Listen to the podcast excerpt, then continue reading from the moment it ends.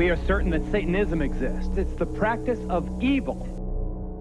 And following closely behind this car was this unidentified flying object. You prove the existence of the Bigfoot or Sasquatch by bringing in a body.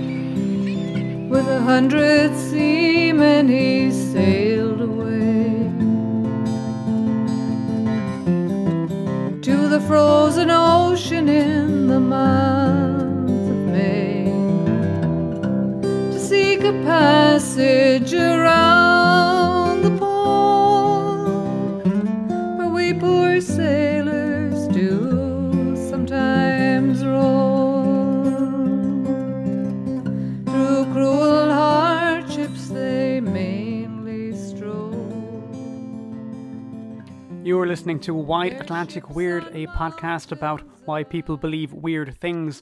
I'm Kian, and here at the Cabin in the Woods, located somewhere in West Cork, we investigate stories of mystery, always remaining critical but never cynical. What you've just heard is a specially commissioned version of the traditional folk song uh, Lady Franklin's Lament. That is, in fact, my father playing the guitar and my mother doing the vocals. And uh, they are both consummate and professional musicians and perfectionists. And uh, a huge thanks to them. You'll hear a little bit more uh, of that song a little bit later on, and you might hear a, a second polar song at the end of the episode. In fact, I have something very special planned for the very end of the episode as well, so do stick around. It will also have something to do with our theme, which, of course, this time around is polar horror. We're going to be talking about polar expeditions. We're going to be talking about the terror. We're going to be talking about Arthur Conan Doyle short stories. We're going to be talking about H.P. Lovecraft and the Mountains of Madness. Basically, if it's spooky and cold, we're going to cover it in this episode. My guest for the episode is the fantastic Leanne from the Strange Ways blog, who loves all things terror and all things doomed polar expedition. So we're going to be having a great time on this one uh, of something I've wanted to talk about for a very very long time and uh, very pleased to be finally getting the chance to do so. Now, few things to say before we get to the episode. Um, hopefully, you enjoyed our recent one about the mummies, the mummy fiction, and um, I had a great time with that one too. I, I want to apologize for not mentioning one really obvious and wonderful and fantastic resource if you want to go deeper into that stuff, and that is, of course, the work of Jim Moon on Hypnogoria, which is a, an extremely long running British horror podcast, probably, I think, the oldest, most long running British horror podcast. Um, and he does an occasional series about the history of mummies in fiction, and it is probably the most thorough take on this you can get. Uh, the, he's been doing it since about 2015 at least, and there are many, many, many episodes tracing the history of um, sort of spooky, uh, spooky Victorian obsession with ancient Egyptian curses and mummies going right back hundreds of years. So it's well worth your time. That is, of course, Hypnogoria. Take a look for their mummy, uh, their occasional mummy series. Also, um, I re-listened to their series on the Mound. You know, the H.P. Lovecraft short story, The Mound, that he uh, supposedly co-wrote with another writer, a woman named Zelia Bishop. Probably, she just gave him a very uh, small skeleton outline of the story, and he did most of it himself because it is a very Lovecraftian story. And uh, again, on the same show, Jim Moon does a tremendous series where he reads the whole thing wonderfully and then talks about all of the origins and the meaning of it, and really proves himself to be rather a tremendous uh, Lovecraft scholar in his own right. So I've re-listened to that this week, and it's making me think maybe I need to do an episode on uh, Edward Bull- Bulwer Lytton and the coming race, and I have some ideas brewing for that, being as I have sort of mysterious underground civilizations on my mind after uh, after taking a trip through the whole mound series. Uh, one last thing I want to mention is a special thanks to listener Lucy from Devon, who sent me in some lovely pictures uh, of her trip to Torquay Museum. Because wouldn't you know, they have some stuff to do with uh, Henry Fawcett, my fam- my favorite uh, mystical explorer who disappeared in the Amazon in 1925. And of course they do. Why wouldn't they? And um, we I don't know. He might get his own episode someday. We'll see if if I have uh, if I feel like I have my own particular take on it. I might approach that. Anyway, uh, beer for this episode. Let's getting getting to the important stuff. Is of course a bottle of Expedition Ale from none other than Tom Crean's Brewery over in Kenmare in County Kerry. Tom Crean, of course, uh, one of the most famous in Ireland anyway, one of the most famous polar explorers that we've gifted the world. Um, besides people like Ernest Shackleton, probably better known, but um, Tom Crean, uh, you know, did expeditions both north and south. He worked with Shackleton and um, saved the lives of very much far more famous men, shall we say, and um, by all accounts was a bit of a character. And you can go and visit his pub, which he did own, which he called the South Pole, in a town in Kerry called Annascaul, which I still have to do and that that that trip will happen maybe before the end of the summer and I would like to visit the brewery as well. So, with all of that said, I'll just mention my wonderful guest for this episode. So, talking with me on this episode about all things cold, polar, and mysterious is Leanne from the Strange Ways blog. Uh, Leanne uh, sometimes writes under the name Lenny and has been writing on the blog since 2018 and is always happy for the chance to write about things that are interesting, mysterious, and share those interests with others. So, I hope you enjoy this conversation as much as we do. Let's get to the polar horror.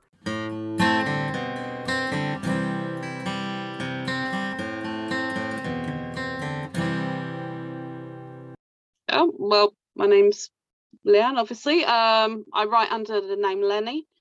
Basically, I blog about the supernatural, folklore, weird history, and true crime. I, I basically started the blog as a writing exercise because I used to write quite a bit when I was younger and then stopped for various different reasons. And I wanted to get back into writing again, but I wanted to write about something that I enjoyed writing about and in a way that I could share those interests with other people.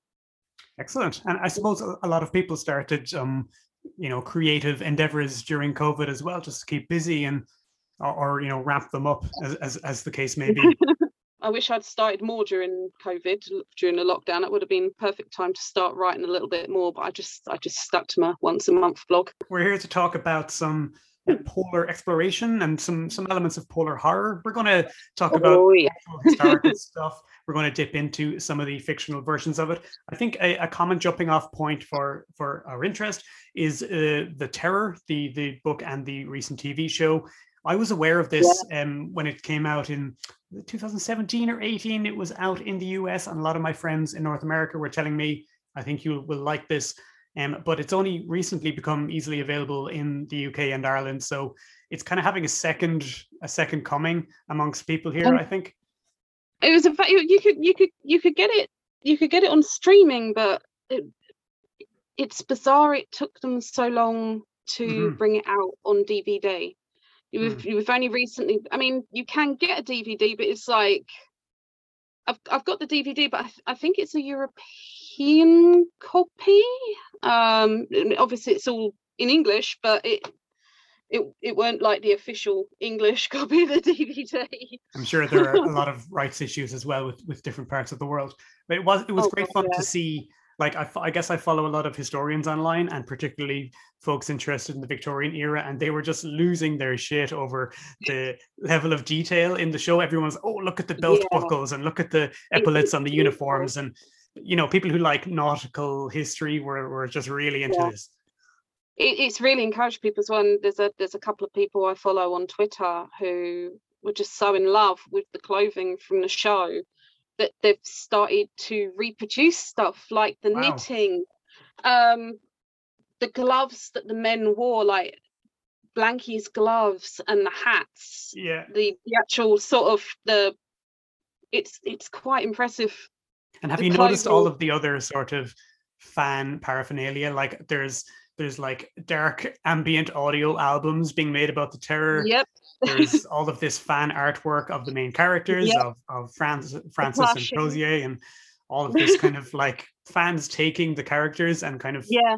you know It, it- doing it's it's a brilliant fandom to be part of. Everyone, it's a very very friendly sort of gentle fandom, despite it being about essentially a horror novel. yes, and I would never have guessed that this thing would have become a fandom because I re- so I've got my monstrous copy of the book here, the Dan Simmons book from is it 2007? And I read this back in it's it's a beast, isn't it? Yeah. I read this back in about got one of the 2012 and I, I'd never heard of the Franklin expedition at the time. This was, despite being a, a lifelong Victorian interest person, um, this was my first entry to it. And I had the book on my shelf for a couple, maybe six months, and I was afraid to go at it because I knew I would enjoy it, but it was such an undertaking, and it was such. I knew it was going to be intense and and hard going, and it is. But I I absolutely was captivated by it, and at the time I was living in Surrey, and I came back to Cork for Christmas, still reading it, and then I went. I was the first person back in the house in Surrey, and there was something wrong with the heating, and I was in this big old rambling frozen Perfect house to read it. yeah, on my own in the Surrey countryside, reading this Arctic horror novel, um, in in not sub-zero temperatures. It was still Surrey, but you know, you know, so south of English winters can be, you know, reasonably, reasonably chilly. Oh god, very chilly. Now, the first copy I actually bought of the Terror, I couldn't actually read because I somehow managed to buy the German copy, which I, I still have up on my shelf back there. I, I really probably should get round to selling that on so someone else can actually read it. But I've got I've got the same copy that you've got there, and I, I think it was it was very, it's a very bizarre experience because you you're reading a horror novel and it, it's it's it, it's very dark and detailed and very very tense in places but at the same time it's kind of like reading a history book Yeah, the, the details in it are incredible for history. Yes. Um, I so the the Terror is a a, a light a fictionalized version of the 1845 Franklin expedition to find the Northwest Passage through the North Pole, and this was a real life historical thing. It was a huge, huge, huge um, cause celebre in in the early Victorian times, and there's a lot of mythology built up around the real life Franklin expedition, and I, I think the Terror is only the latest iteration of the kind of f- fascination that the public has always had with Franklin's disappearance, but also with the the sort of weird ideas people have always had about the poles and this weird supernatural fringe that comes around the stories of polar exploration. And uh, yeah, that's why I, I think the recent success of both the the book and, and now the TV show are, are provide good jumping off points uh, for talking about this stuff. But what did you think of the TV show? I absolutely loved the TV show. It's, well, it's like you say, you've you've got the attention to the detail, the not just in the clothing, but the ships themselves, and it's just so beautifully shot as well. I just obviously there's differences between that and the book, which is to be expected because they've got a certain amount of time they've got to shoot the TV show in, and well, like we both acknowledged, the, the book is a brick. I think it's probably thicker than Stephen King's It.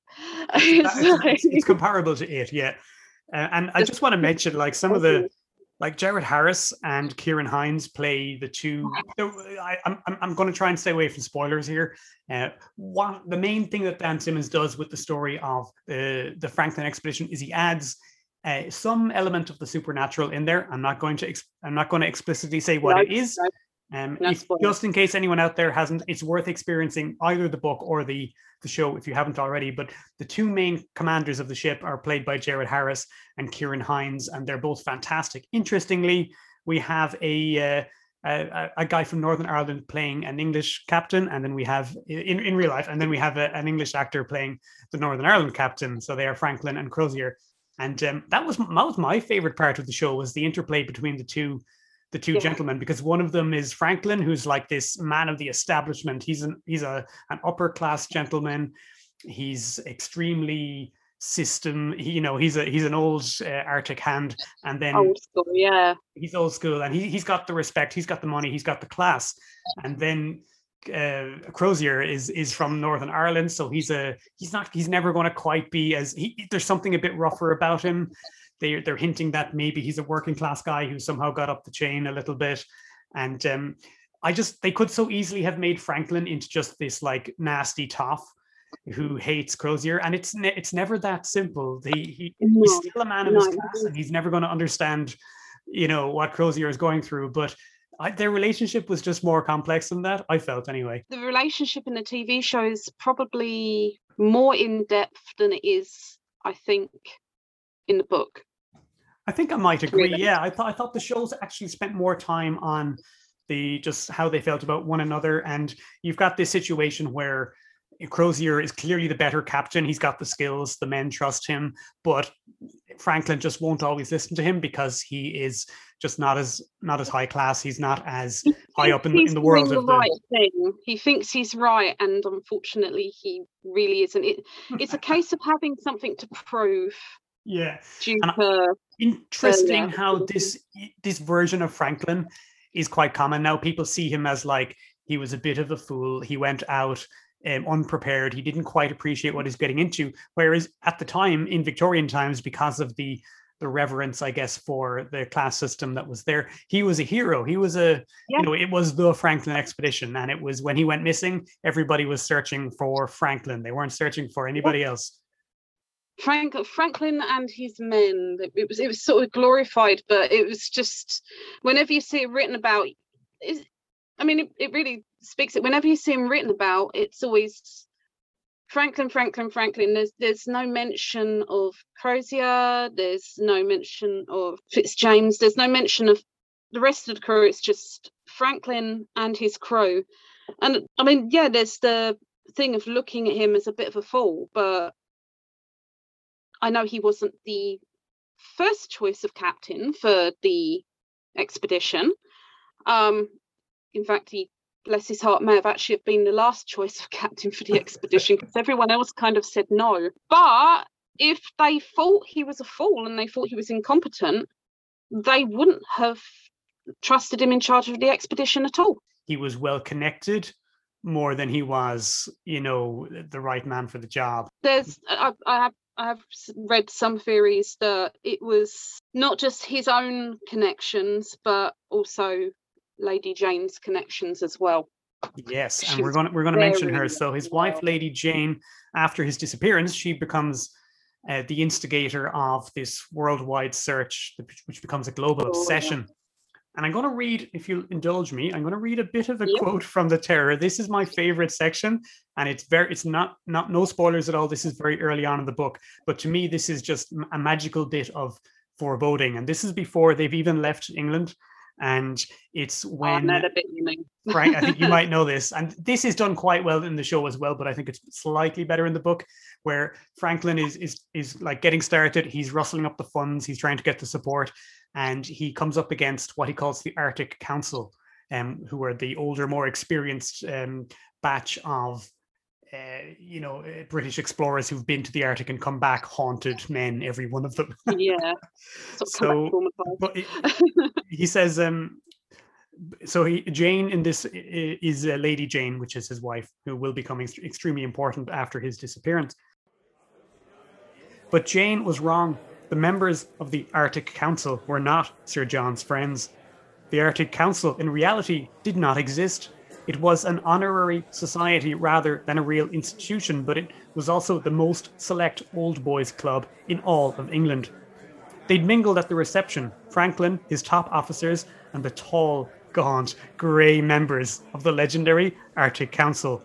To gain membership to the council, all one had to do was command an expedition to the farthest Arctic north and survive. Viscount Melville, the first notable in the long receiving line that had left Franklin uncharacteristically sweating and tongue tied, was First Lord of the Admiralty and the sponsor of their sponsor, Sir John Barrow. But Melville was not an old Arctic hand. The true Arctic Council legends, most in their 70s, were to the nervous Franklin that night more like the coven of witches in Macbeth, or like some cluster of grey ghosts than like living men. Every one of these men had preceded Franklin in searching for the passage, and all had returned alive, yet not fully alive. So yeah, I, I that's great foreshadowing. and this is fiction, but I mean, he's using the facts basically. So, you know, Dan Simmons's characterization of these people might be up to him and might be up to scrutiny, but um, like he's made, he gives a list of all of these people he considers to be in this Arctic Council, and he mentions um, Sir John Barrow, older than God and twice as powerful, the father of serious British Arctic exploration. All others there that night, even the white-haired sept- septuagenarians, which is a tough word to say, they were boys, Barrow's boys. So I, I, do want to say something about uh, John Barrow at some point, but we'll get to that. Oh God, yeah. And it's it's a it's impossible to talk about the subject without bringing him up. well, let's let's go there because I didn't know much about this guy until until recently, and I've been doing a bit of reading for this episode. I'm just looking for my notes on the computer here, so I just want to make sure I get my get my references right here. So I have some papers. Most of this stuff sent to me by Eddie Guimond, friend of the show, who's been on a few times and is good for sending me interesting papers. So writing The Disaster, Franklin and Frankenstein by Adriana Craciun, who seems to be uh, an authority on this stuff. And also uh, an article called The Sea of Ice and the Icy Sea, The Arctic Frame of Frankenstein by Janice Cavell. And um, they have a lot to say about uh, John Barrow. But who, who, was who was this guy, and why is he important? Known as the father of Arctic polar exploration. He was in charge of so many of the expeditions. He was the one who chose the captains. He was the one who essentially chose the ships and sent them out with their orders. And it, it was thanks to the expeditions that he was in charge, that he had sort of chosen that they managed to sort of keep chipping chipping away at the Arctic and exploring a little bit more each time. The, the main aim was the Northwest Passage. I would definitely say the Franklin expedition is probably the one that failed the most. Um, well, if you ignore Franklin's overland expedition, he didn't have a lot of luck. Franklin, the Franklin expedition was actually his last expedition. He retired, I believe, the year they went out. John John Barrow, right? Just yeah, John Barrow. Yeah, not not John Franklin. Not, yeah, I, I, mean it was his last one too, but that's better known, I presume. so, so, there's a fantastic retirement and more of just. but yeah, uh, if I, if I remember rightly, Barrow. I think I believe it was the year they the it was 1845. He actually ended up retiring, but I I I think if he hadn't retired, he would have just kept throwing expeditions one after another after another in the Arctic in an attempt to find Northwest Passage, probably under the guise of finding Franklin. Even even in retirement, he was he was still trying to shape what we knew of polar exploration. Through writing, he, he might not have been able to choose who went out there anymore, but he he did he he tries to do it through writing instead and he wrote sort of several sort of books on i think it was probably more along the lines of how he saw the exp- the exploration rather than how it actually was yeah i i think i, I like how you put that because i've read from those articles i mentioned previously and, and also from yeah. Shane McCorristine's book, which which we'll get to shortly, um, this idea that John Barrow was instrumental in framing the the yeah. version of Arctic exploration that we now all share, which is that there are these heroic men who mm-hmm. go out into the elements and they're noble and it's for science and they're kind of yep. cold and rational and disinterested and you know you know that was a lot of that was down to Barrow's writing and as you say he was very influential through his books. He also had a lot of articles in something called the Quarterly Review, which was I, I think it was some sort of Tory organ of that came out, you know, or whatnot, but it, it had a lot it had a lot of connections with people from the Admiralty, so they were getting their opinions out into the public via this this art this magazine this this periodical, and a lot a lot of people talking about Mary Shelley. We'll get to Frankenstein as well, which is another key polar text, but um, she was reading this apparently, and um, it, it explains why. I mean, in, in Frankenstein, it, it, her putting in the reading about it explains why the how she describes the Arctic is just so realistic rather than just turning around and going, yeah, it's a bit snowy and cold here. Um, Especially for somebody who'd never been there. And and let's talk about um, Shane McCorristine's book because It's it's called the Spectral Arctic, and one of his kind of points is that um, like he, he's like right you've got this traditional view this kind of john barrow view of these great explorers and they're going to these remote dangerous places and they're heroic and it's all wonderful and even when they fail spectacularly there's something noble It's about it heroically done. It's, it's Yeah. a noble failure. yeah and you've got this you've got this very strong history in british exploration of these noble failures going from franklin to shackleton and and even Yeah. you could even rope in people like percy fawcett just because i like to mention him always but like like mccorristine then says Let, let's look at it a different way. So his book is, is definitely rea- uh, revisionist history where he says there's another way of looking at this where we can include women who physically weren't there where we can include the indigenous people who were often minimized in the stories.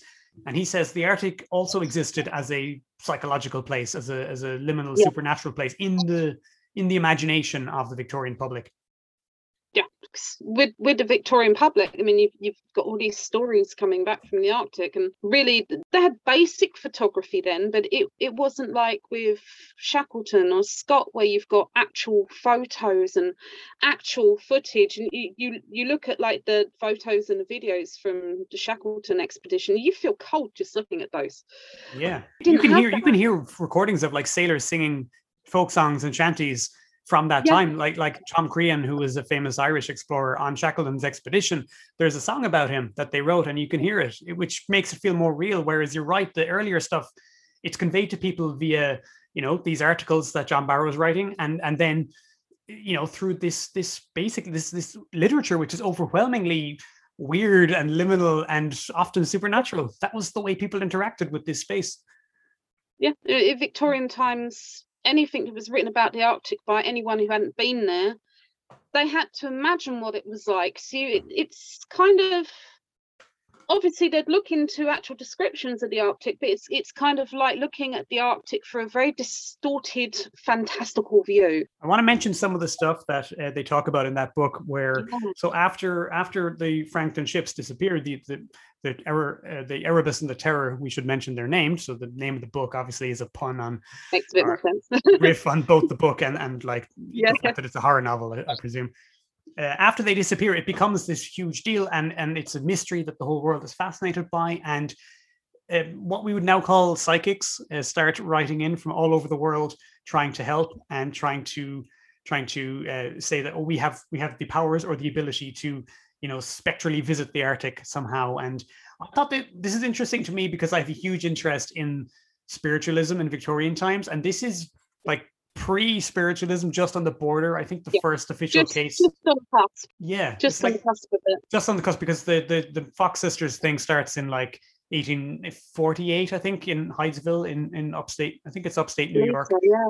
And in fact, one of the one of the captains who went after Franklin, looking for Franklin, I forget his name. He married Margaret Fox He in did, years after this. Well, it's a sort of historically, I've I've heard it. Just, it's a bit of an interesting one because it's described by some people say, "Oh no, no, no, he didn't," but some people did.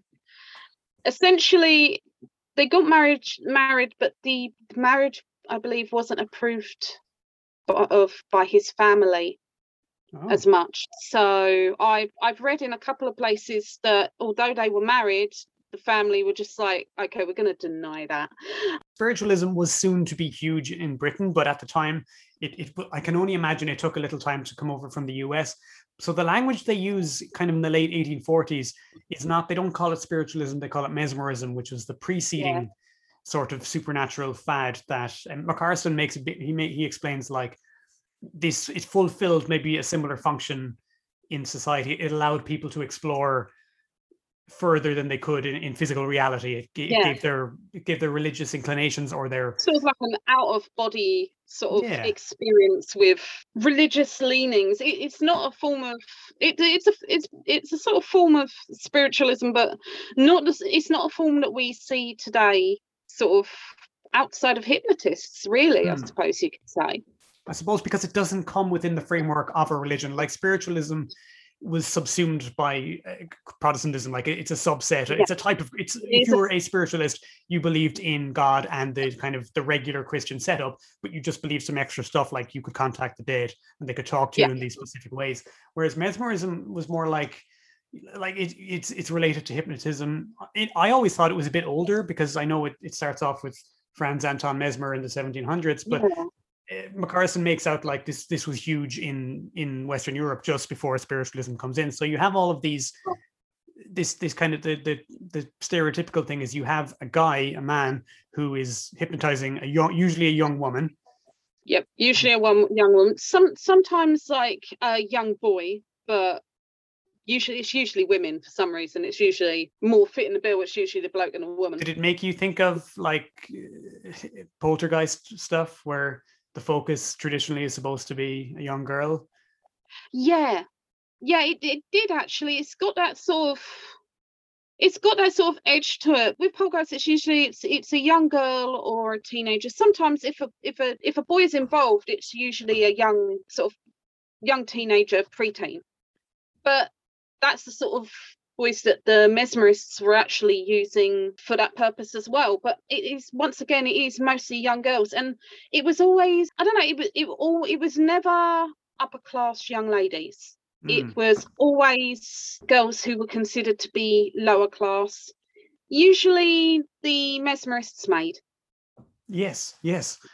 and McCorristine makes the point that they were often taken particularly seriously because it was believed, oh, somebody from this class couldn't possibly Yeah. have this knowledge that they were. Mm. So they, they would be projecting their spirit, you know, around the world or even onto other planets sometimes and giving us this information. or bit of moon and the you know these upper class gentlemen would be saying, "Oh, there's no way that this poor illiterate maid could possibly know Couldn't this, possibly know all of this. yeah, she, or, or she couldn't have possibly have the imagination to create it."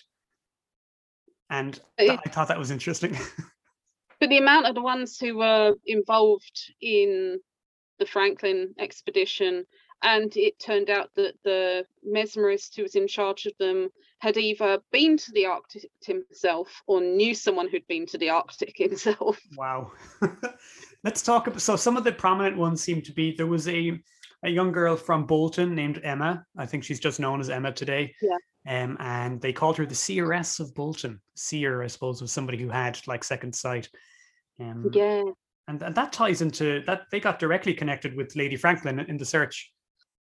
yeah they they I, th- I think i think she was one of the ones that they seemed to take most seriously until obviously the things she was saying like oh yes franklin and his crew will come home were proved to be unfortunately very very wrong it, it's hard to say what lady franklin's faults were when when her and uh, Sophia were actually looking into the mesmerists because it's hard to say whether she believed in them or whether it was just a hope that somehow these girls were right.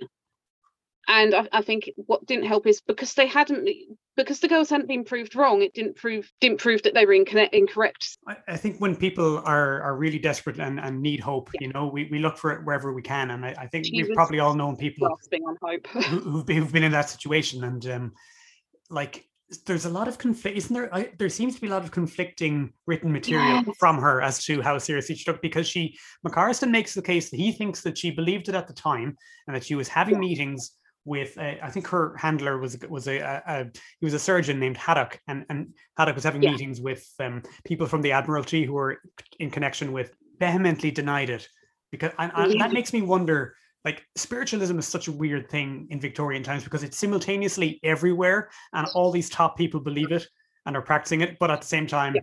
there's something kind of shameful about it. And I, I, I can't figure it out. I can never quite figure out what it must have been like at the I time. suppose it may have been. I suppose it may have maybe been considered shameful, shameful from maybe a religious standpoint. Mhm. But I, I think really it may have been a case of they wanted to deny that they'd believed in it or been involved in it when- when it came to situations like the Franklin expedition, because obviously all of the, all of the mesmerists, all of the clairvoyants were completely wrong in everything that they said and maybe it was a case of embarrassment.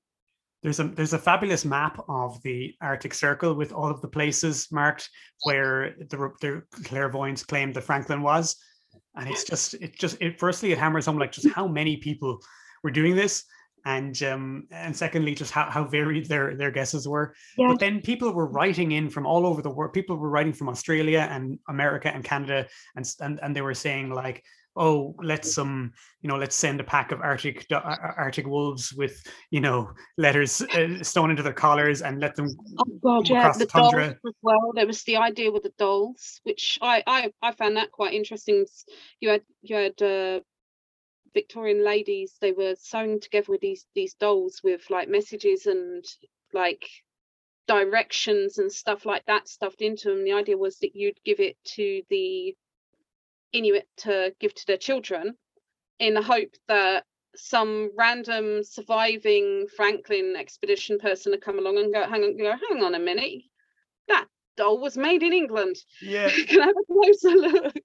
I'm going to read a tiny bit from the book here, just because I, I like this quote. It kind of brings home the the absolute mania and obsession with this case and the just the sheer amount of rumors that were going around. So it says rumors God, report uh, received in at port towns, however bizarre, suddenly gained syndication in the national and international press, while traveling objects like messages in bottles raised hopes in morning editions that were dashed by evening editions.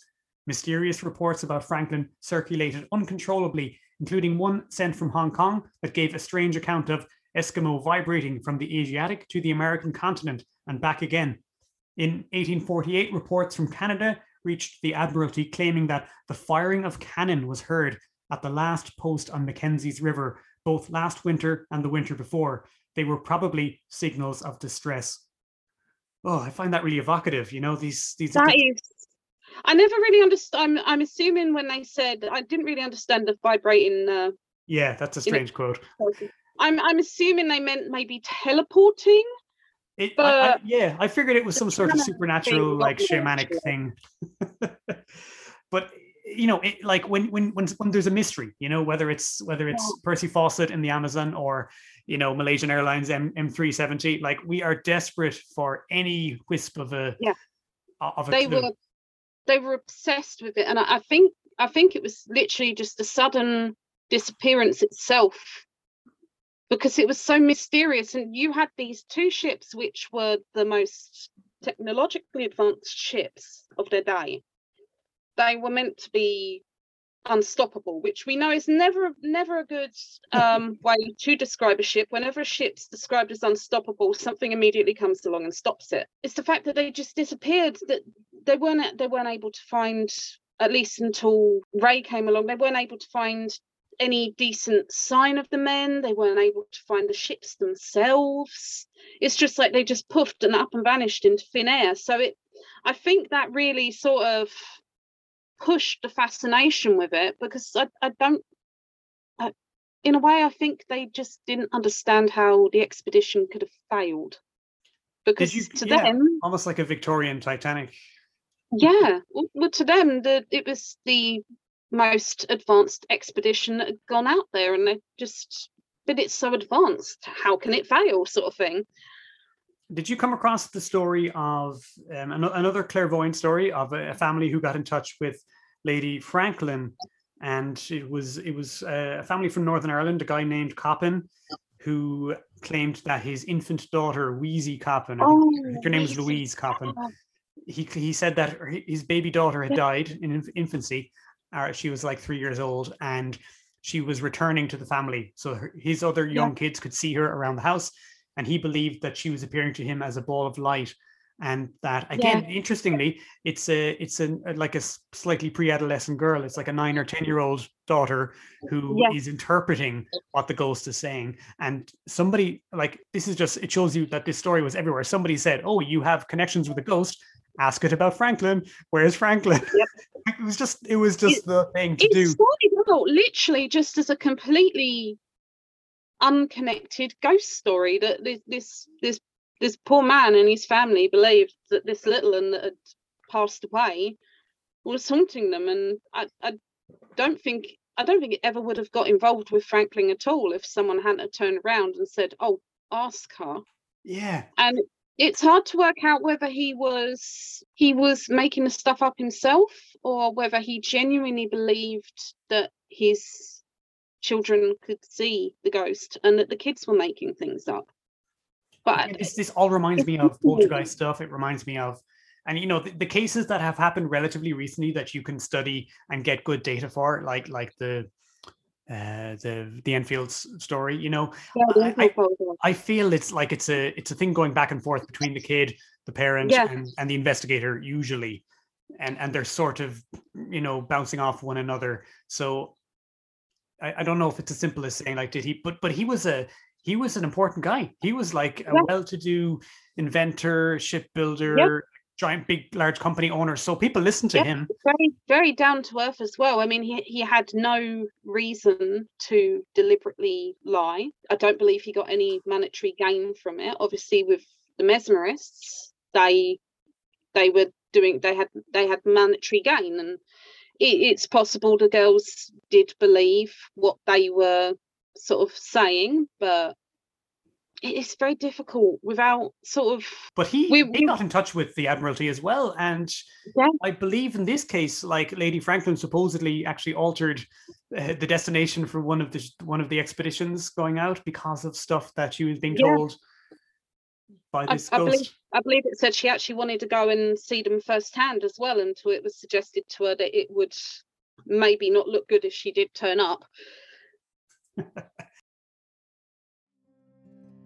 Through cruel hardships they mainly stroll. Their ships on mountains of ice was drove. The Eskimo in his skin canoe. Was the only one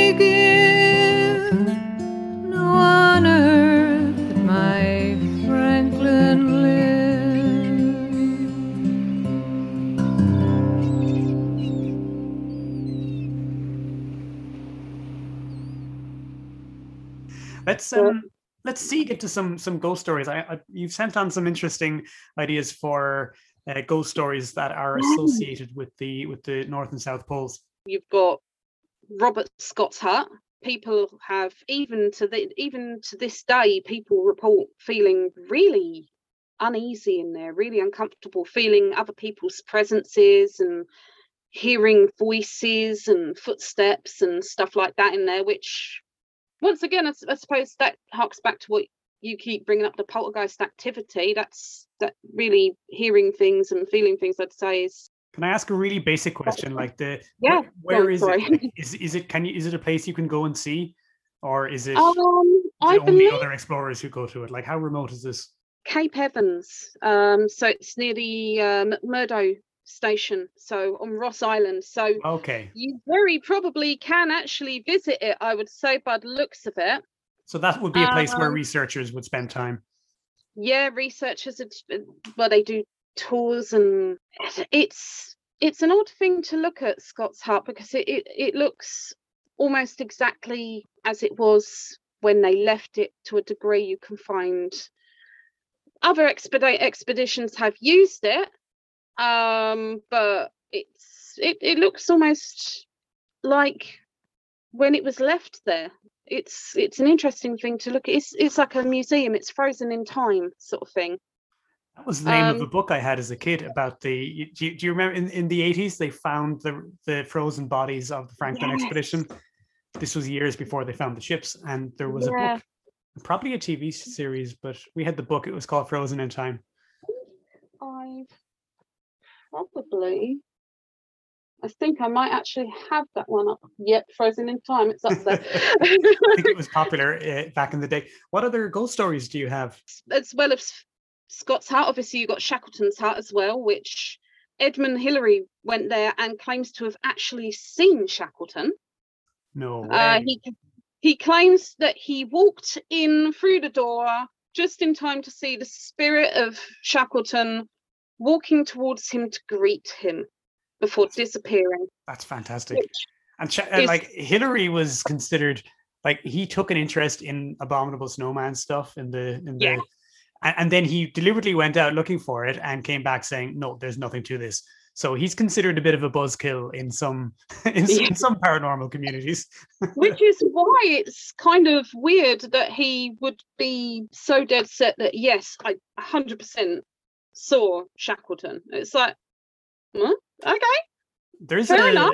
there's a story associated with Shackleton about the the fourth man so during the Oh. endurance expedition when You know, the- the- three guys are making their way across i think it's south georgia island and this is like the you know the, the endurance expedition is just unbelievable it's just hardship after hardship after hardship and at the lowest point it, it went wrong. shackleton picks these two guys and he says right we're walking across hundreds of Yeah. miles of desolate terrain in, in the vain hope of reaching this in some cases as well, wasn't it? I, Hmm. I believe part of what they went through, and they kept getting lost. so, so he picks I, well, I, I, I can't remember the name of the this is typical chauvinism on my part so shackleton is anglo-irish and he he, he, he travels with tom crean who's a famous irish I, can't remember what the non-irish guy was Worsley, yeah, Worsley. And he he basically he so he says in, in a book that he wrote later i think it was just called south in, in 1919 he writes that oh you know i felt the whole time we were there that there was a fourth presence just walking with us supporting us Yeah. and later on i spoke to worsley and he had written he, he had written this down in his notes also and i spoke to crean and he agreed as well That's That- good of it as well. Hmm. so to me, this is very reminiscent of sort of guardian angel type stories. And if you look at the if you look at the timeline, it's during the First World War. It's kind of like that's when the endurance expedition happened. So you've got the whole Angel of Yeah. Mons thing, the idea that you know Fits British- in quite well, doesn't it? fits in really well. Like the idea that British military or British explorers are being protected by some kind of supernatural means. And it also fits into there's a real narrative of mountaineer stories where somebody is up on a peak and they think that they see they have a companion helping them out. Yeah. And we It, did it, it comes. It's interesting. It comes up quite a lot. and a lot I mean some of the same characters show up in these stories like Edmund Hillary of course was more famous for mountaineering. Shackleton in his Shackleton's hut. So there's there's some great stories, and I, I think continually what we're coming up against here is the the idea that the poles are these mysterious, Uh, empty, you know, places that just reflect back on you whatever is in your soul, whatever your anxieties Yeah. are, whatever your spiritual.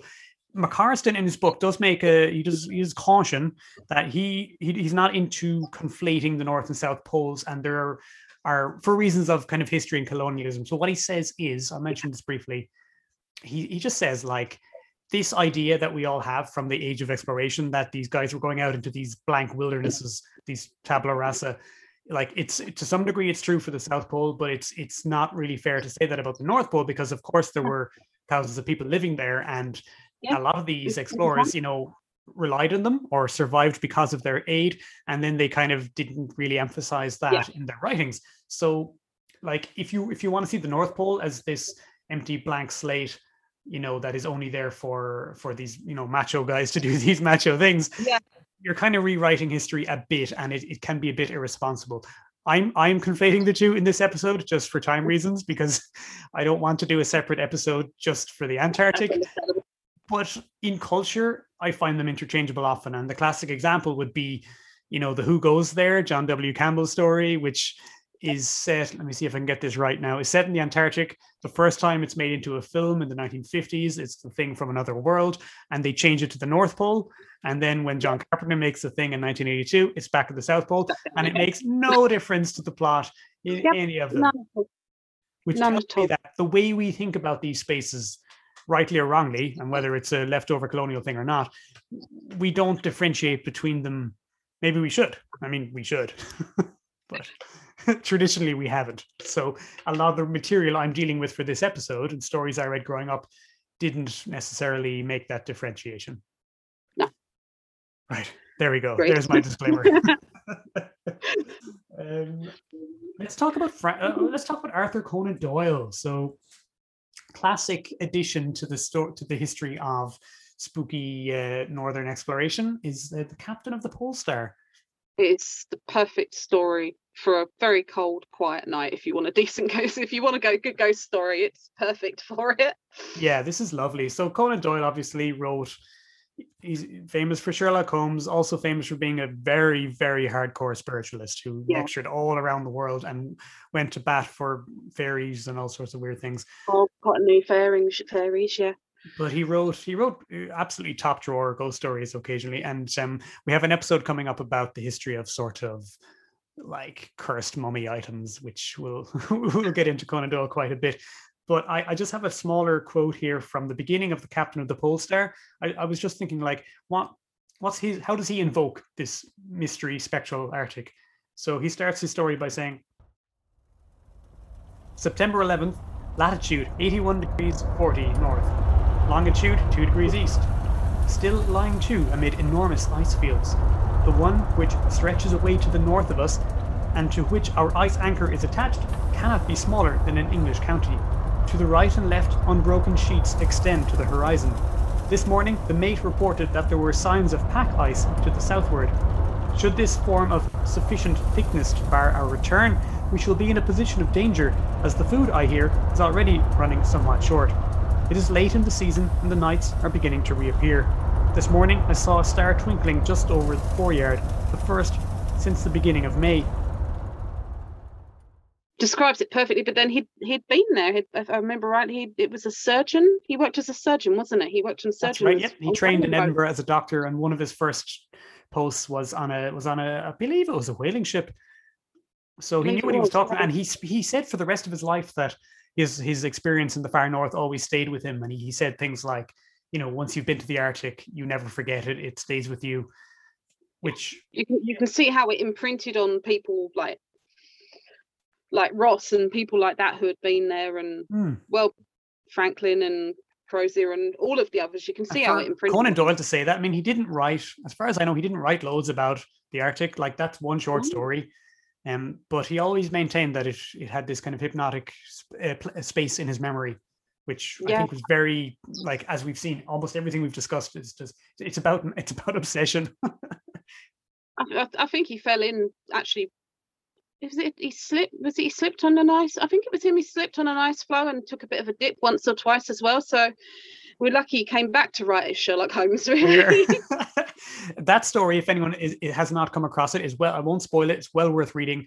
And and just briefly, it's about a, a ship going into the far north and a, a captain who's haunted by something that he keeps seeing out on the ice. And is uh, one of my all, yeah, no very spoilers, haunting. all-time favorite. Yeah, haunting is the best way to describe it. It's eerie and haunting, and due to the location, sort of oppressive, I'd say. Hmm.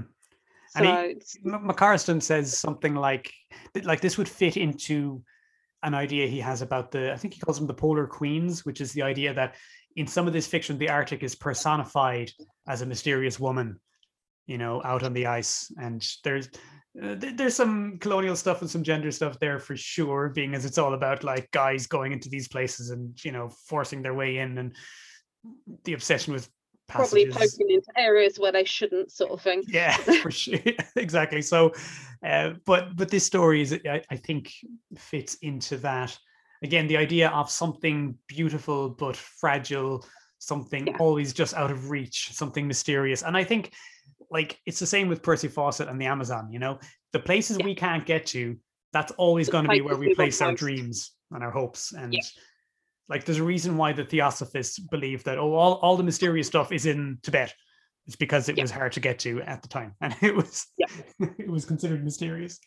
So oh yeah, I love It's, that. it's the not knowing. It's the not knowing what's there that sort of fuels the imagination. Do we want to talk about Frankenstein briefly? Yeah, yeah, sounds good.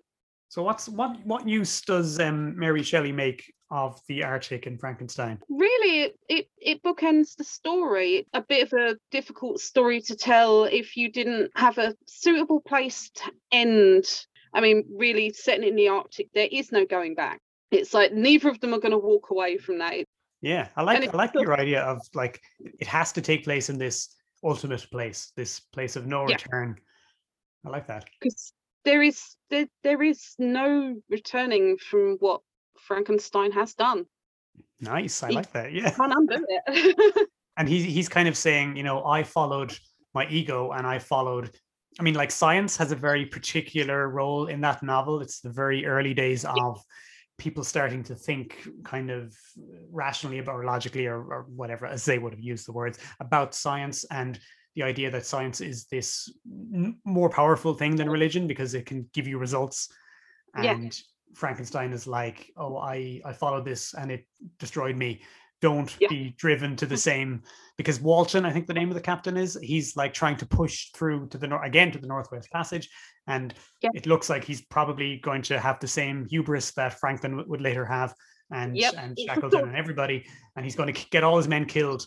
And the crux of it is like, will he learn from Frankenstein that sometimes you have to turn back? if you push the boundaries too much, it is going to backfire on you, and it, it's probably going to backfire disastrously. the articles I read about specifically about Frankenstein and, and his use of the or Shelley's use of the Arctic is is the, like traditionally it's usually written oh she must have been influenced by the voyages of John Barrow because you know right that's so his first he sends out his first ships in 1818 but Frankenstein's already written up and ready to be published at that time. So Yeah. some of the writers are looking for earlier earlier versions of this and they're saying right even before Barrow like he might have been writing she might have been reading some of his articles before the voyages in stuff like the quarterly review. There's some evidence for that but the timeline doesn't quite match up and it seems more likely she was getting her ideas from um, earlier earlier speakers there was there was a, Yeah. a lecturer who was trying to plan a, a trip to the um to the arctic on on sled with sled dogs or something that she would have heard about Yeah. i think the reason it's important is that we we trace our modern ideas about this age of Arctic exploration directly to Barrow, and prior to that, it's a little bit fuzzier. Like the idea Yeah. that oh, they've been looking, the British have been looking for the Northwest Passage since the 1600s. It's a bit of a retcon that Barrow came up. Like Barrow looked back at the earlier voyages and said, "We have always wanted this. We've always needed this. We've been doing it for I centuries." think he was inspired. I think he was inspired by them. To be brutally honest, he was he was probably inspired by quite a lot of them. But you you've got explorers turning up in the Arctic, being like, "Ah, yes, I'm the first person to ever have been here. I am the first person to talk to these native people," and the native people just like, "No, you're not." it wasn't a completely unexplored region because we'd we'd been hunting whales for Hmm. decades. So yeah, and again, like it's it's hard to look back and judge these things on their own merits because our way of seeing it is so shaped by the the hero explorer narrative, you know, which which I love myself. I, I've I, you know that's that's the way that I took in those stories as a kid, and I am fascinated by them. And I know that it was more complicated than that, but uh, you know, I right. My my final section that I've got planned here is to pivot south once again. Um, I think my connection in the pivot will be when we said that wherever is, is, is inaccessible, that's where we place the mystery. That's where we want weird stuff to be. And I'm going to shoot forward a little bit in time to the early 1930s. I've got here my H.P. Lovecraft omnibus, uh, main event of which is At the Mountains of Madness. Now, is, is this a, a work you're familiar with? It is, yes. I've got quite a few uh, of his books up there on the shelves up there. I think this was the first Lovecraft I ever read, and it's a terrible one to start off with because, like, it, if you think it's going to be It's horror, it's, it's more like It's it's when he changes. It's like uh, people tend people tend to describe this as like the the un what do they call it?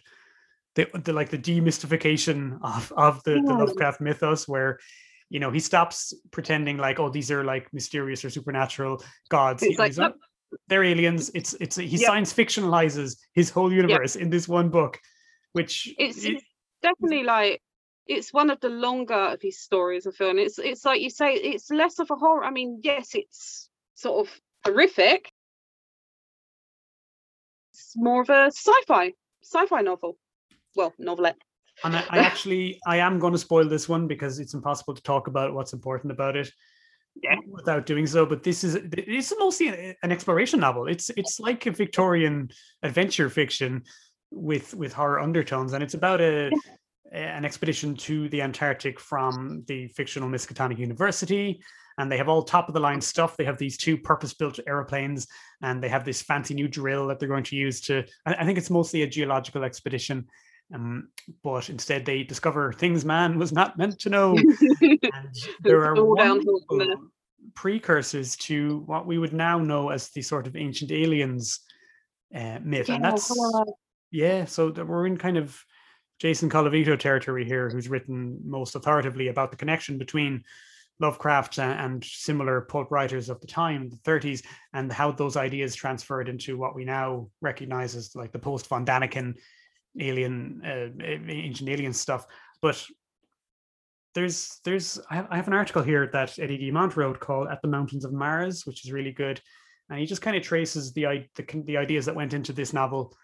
That what would Lovecraft have been influenced by when he wrote this? A lot of it is, you know, ex- expert exploration stories from from you know twenties, tens, nineteen hundreds, and um, a lot of a lot of fiction from interplanetary fiction. So he makes connections between traveling to an inhospitable place like the Arctic and traveling to an inhospitable place like Mars. And Yeah. and the idea that you go somewhere and you find these, you don't find any living creatures, but you find the remains or the ruins of some ancient city, and you realize they were here before us, and maybe they had a hand in our evolution too. I mean, in, in a way, like harking back to the Victorians, to them, polar exploration was what space exploration was to people in the 1950s. And I, I think, in a way, looking at how looking at how Lovecraft actually looked at things, it's almost like a crossing point. You've you've like you say, you've got your your space influence, you've got your sci-fi influences, but you've also it's set here on Earth, so it's you're beginning to sort of get a bit of a crossover point going on there. Yeah, hundred percent. And and Eddie Guimont points out in this essay that Lovecraft apparently we, we're not hundred percent sure about this, but there are letters to show that he he was intending to write an interplanetary story. And he says explorers will go to some remote planet and they will find no living beings, but they'll find an ancient city with cyclopean ruins and all that. And very shortly after, he writes at the Mountains of Madness, where all that stuff happens, but it happens in, in the Antarctic. It's it's almost like a, probably like a like a prequel to maybe what he had planned but that's back when he's sort of they're, they're not aliens at that point it's like Yeah, yeah. It's not quite reached that point yet yeah, I'm going to indulge myself once again and do a few quotes because man, you can't go wrong with some big steaming chunks of Lovecraftian prose. They're always fun to read. So, how does he characterize the the alien world of the Antarctic? And given that he he, he seems to have had a fairly well um, uh, recorded fear of the cold, like he hated. it's bizarre it, it's bizarre he's, he's like like you say it's well recorded he hated the cold yet at the same time i've i've, I've read that he had a fascination Hmm, with like arctic exploration in a way yeah, I mean, So he was he was he was into all the current science of his day, um, astronomy and and um, geology, and there's tons of geology in this, and there's tons of 1930s taxonomic zoological stuff, which I really loved. it's really nerdy. So he writes. As we left the inhabited world behind, the sun sank lower and lower in the north and stayed longer and longer above the horizon each day. At about 62 degrees south latitude, we sighted our first icebergs, table like objects with vertical sides And just before reaching the Antarctic Circle, which we crossed on 20th October with appropriately quaint ceremonies, we were considerably troubled with field ice. The falling temperature brought, bothered me considerably after our long voyage through the tropics, but I tried to brace up for the worst rigors to come. On many occasions, the curious atmospheric effects enchanted me vastly, these including a strikingly vivid mirage, the first I had ever seen, in which distant bergs became the battlements of unimaginable cosmic castles. Yeah, that's nice. Love it. And then a little bit later, he writes Great barren peaks of mystery loomed up constantly against the west as the low northern sun of noon or the still lower horizon grazing southern sun of midnight poured its hazy reddish rays over the white snow. Uh, through the desolate summits swept raging intermittent gusts of the terrible Antarctic wind, whose cadences sometimes held vague suggestions of a wild and half sentient musical piping with notes extending over a wide range, and which, for some subconscious mnemonic reason, seemed to me disquieting and even dimly terrible. Something about the scene reminded me of the strange and disturbing Asian paintings of Nicholas Roerich, and of the still stranger and more disturbing descriptions of the evilly fabled plateau of Leng, which occurred in the dreaded Necronomicon of the mad Arab Abdul Alhazred. I was rather sorry later on that I had ever looked into that monstrous book at the college library. He um he's You- never You kind of get the feeling it's the rite of passage, don't you, going to Uh, Miskatonic? You just, yeah. you read the book. it doesn't seem that hard to get a hold of. It's like every, like these guys are um these guys are like ar- arche- they're not even archaeologists. They're like uh, scientists. They're um uh, paleontologists and geologists, but Yep. they've all read it. It's like this. It's like this terrible, terrible tome, but you know you can just dip down, nip down to the library and have Yeah. a read. He was never a man who was afraid to reference his own his own work. So there's loads of stuff here. Like he the the, the mad piping is is basically another old one that he's referencing. Uh, the Necronomicon obviously. Nicholas Roerich, I looked up um, when I was years ago and I read this first because I'd never heard of him. He was he look him up on Wikipedia, folks. He's absolutely mad. He had he was a Russian uh, he was a Russian painter and mystic and mountaineer and traveler who traveled around Central Asia and Tibet, you know, looking for mystical magic and doing paintings of the, the mountains of the Himalayas. And then he he wound up like living in America and being a bit of a hit on the New York art scene. And Lovecraft like went to see his paintings when he lived in New York. I love how he references that. this stuff as if oh everybody knows, you know, everybody knows who this guy is. I always assumed it was a one. I always assumed it was a character that he was making up for the story, but then just never got a chance to use in anything else. 'Cause it's sometimes in his stories he'll reference other characters. and that's a trick that he does he mixes and matches like real real books and real authors and real historians and real with the, the fictional stuff so he'll he'll he'll mention a real painter or a real mystic and then he'll drop you Yeah. know abdul alhazred in next to him You, Which- you're never entirely sure who's who's real and who's made up, unless like it's a really obvious. Unless it's someone who's like really sort of someone you already knew, but I, I didn't know that with that painter. That's fascinating. I'm gonna have to look that up. yeah it's worth worth looking at his pictures because lovecraft mentions him about 10 times in this book uh, and, and he's never he, he's also always very keen to let you know who he's read like what his influences are you never have to worry about his influences firstly because he wrote he wrote a fantastic essay called supernatural horror in fiction which is like as good a, a rundown of weird fiction as you're going to get fr- from the 1920s Yeah. and and it's a great it's a great list of things to read. But he also mentions them in his fiction. So he says that they're actually at the the, the, the terror and the erebus uh, are the, also the names of two volcanoes in in the antarctic. Yeah, the ships were named after the volcanoes or the volcanoes were Named- I think the volcanoes were actually named after the ships. So he writes, puffs of smoke from Erebus came intermittently, and one of the graduate students, a brilliant young fellow named Danforth, pointed out what looked like lava on the snowy slope, remarking that this mountain, discovered in 1840, had undoubtedly been the source of Poe's image when he wrote seven years later, the lavas that relentlessly roll their sulphurous currents down Yaanek, in the ultimate climes of the pole that groan as they roll down Mount Yaanek in the realms of the boreal pole. Danforth was a great reader of bizarre material and had talked a good deal of Poe. I was only interested myself because of the Antarctic scene of Poe's only long story, the disturbing and enigmatical Arthur Gordon Pym. On the barren shore and on the lofty ice barrier in the background, myriads of grotesque penguins squawked and flapped their fins, while many fat seals were visible on the water, uh, swimming or sprawling across large cakes of slowly drifting ice. Nice. So dropping in poor old I did read Pym when I was a kid.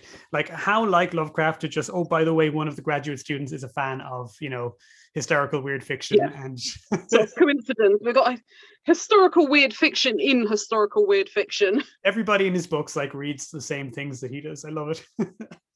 um, I so Arthur Gordon Pym is a weird book, and it again it involves sort of Antarctic exploration. It's, just it's a bit of an odd one because it, it starts off really from what I remember from when I read it, it, it starts off as just like almost like a normal adventure book, and then it as it goes on, it just starts to get stranger and, str- and stranger as it goes on. And he, he makes his way like it starts off a bit like Moby Dick or something like he's in the tropics Yeah. and he, or he's he, I think the full name is like Arthur Gordon Pym of Nantucket. So he starts up in New England Yeah. and he's he, he's on a ship and there's pirates and and um, mutinies and stuff and he makes his way towards the tropics and as he gets closer to the, to the pole it gets stranger and it ends on this like utterly ambiguous ambiguous note so coming to the end of the show for time reasons is out of all the stuff we've talked about or like is there any is there any book or show or something that you might recommend to folks who are interested in this stuff? Like out of all the things we've talked about what is worth checking out reading or watching? Definitely definitely the terror both sort of the the show and the book obviously because you, it, it's inter- no spoilers but there's differences between the two and it, it's it's kind of fascinating seeing the differences between the two but you are going to have to prepare yourself for the fact that like like we said the book is huge. Um but it, it kind of reads a bit like a history book. Obviously the spectral spectral arctics it was a it's a fascinating read. I believe there's a more recent biography being brought out about captain crozier who obviously was lost on the franklin expedition That's perfect. Those are wonderful recommendations. Uh, where can people find your work online? my blog is called the strange ways and you can find me on there i try to post monthly it's thestrangeways.co.uk, or you can find me on twitter under at lwall five four five four four five one five five two of all things. Definitely, Um, definitely not a bot. thanks thanks for that one twitter.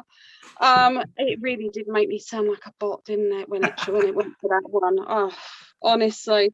Makes you wonder how many other walls there are out there but yep you can find me on the strangeways.co.uk and my, my last post was about sleep paralysis uh my next post hopefully will be about the dolls that were found up in the mountains up in Scotland, the little mysterious coffin dolls that were found up there, That sounds good. which I've always found quite interesting.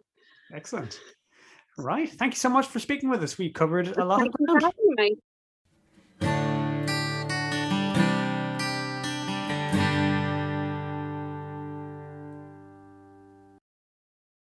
And that is about it for this episode, folks. Huge, huge, huge thanks to Leanne for coming on the show and talking with us about this topic.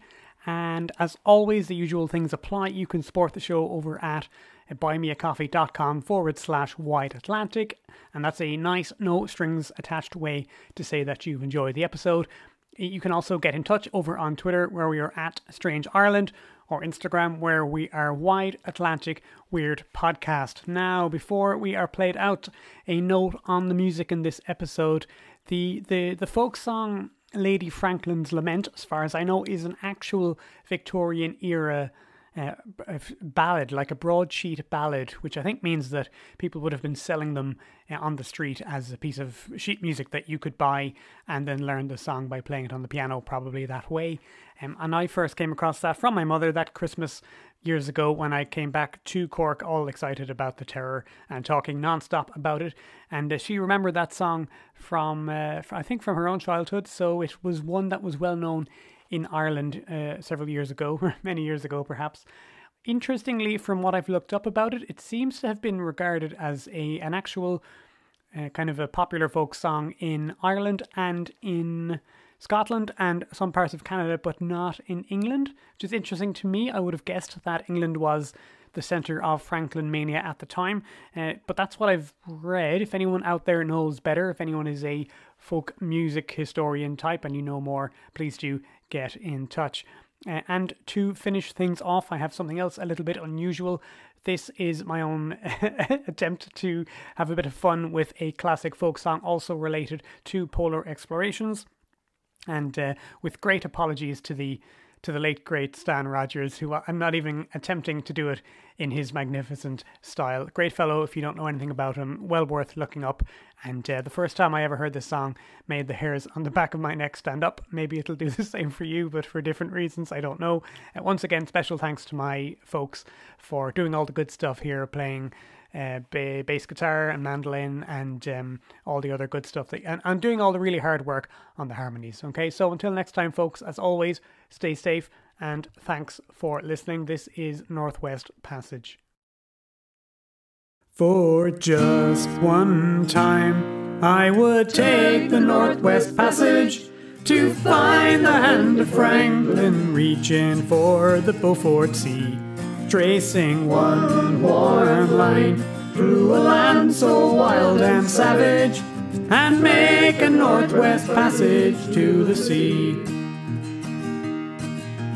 Westward from the Davis Strait, tis there 'twas said to lie, the sea route to the Orient, for which so many died seeking gold and glory, leaving weathered, broken bones, and a long forgotten, lonely cairn of stones.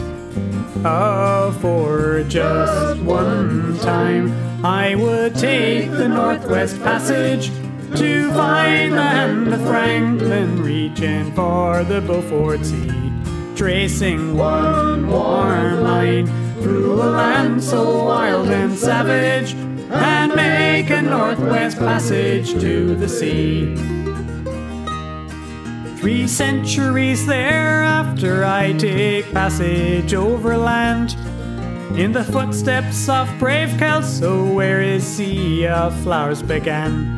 Watching cities rise before me, then behind me sink again.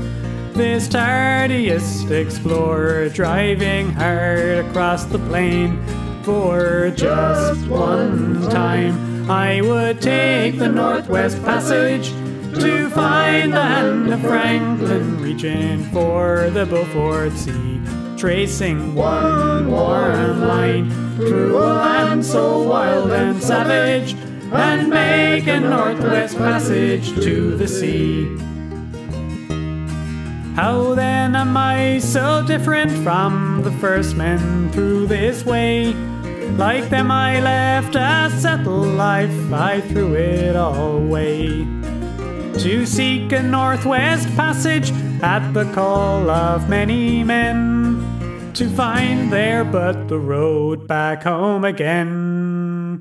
Ah, for just one time, I would take the northwest passage and find the hand of Franklin reaching for the Beaufort Sea, tracing one warm line through a land so wild and savage, and make a northwest passage to the sea. And make a northwest passage to the sea.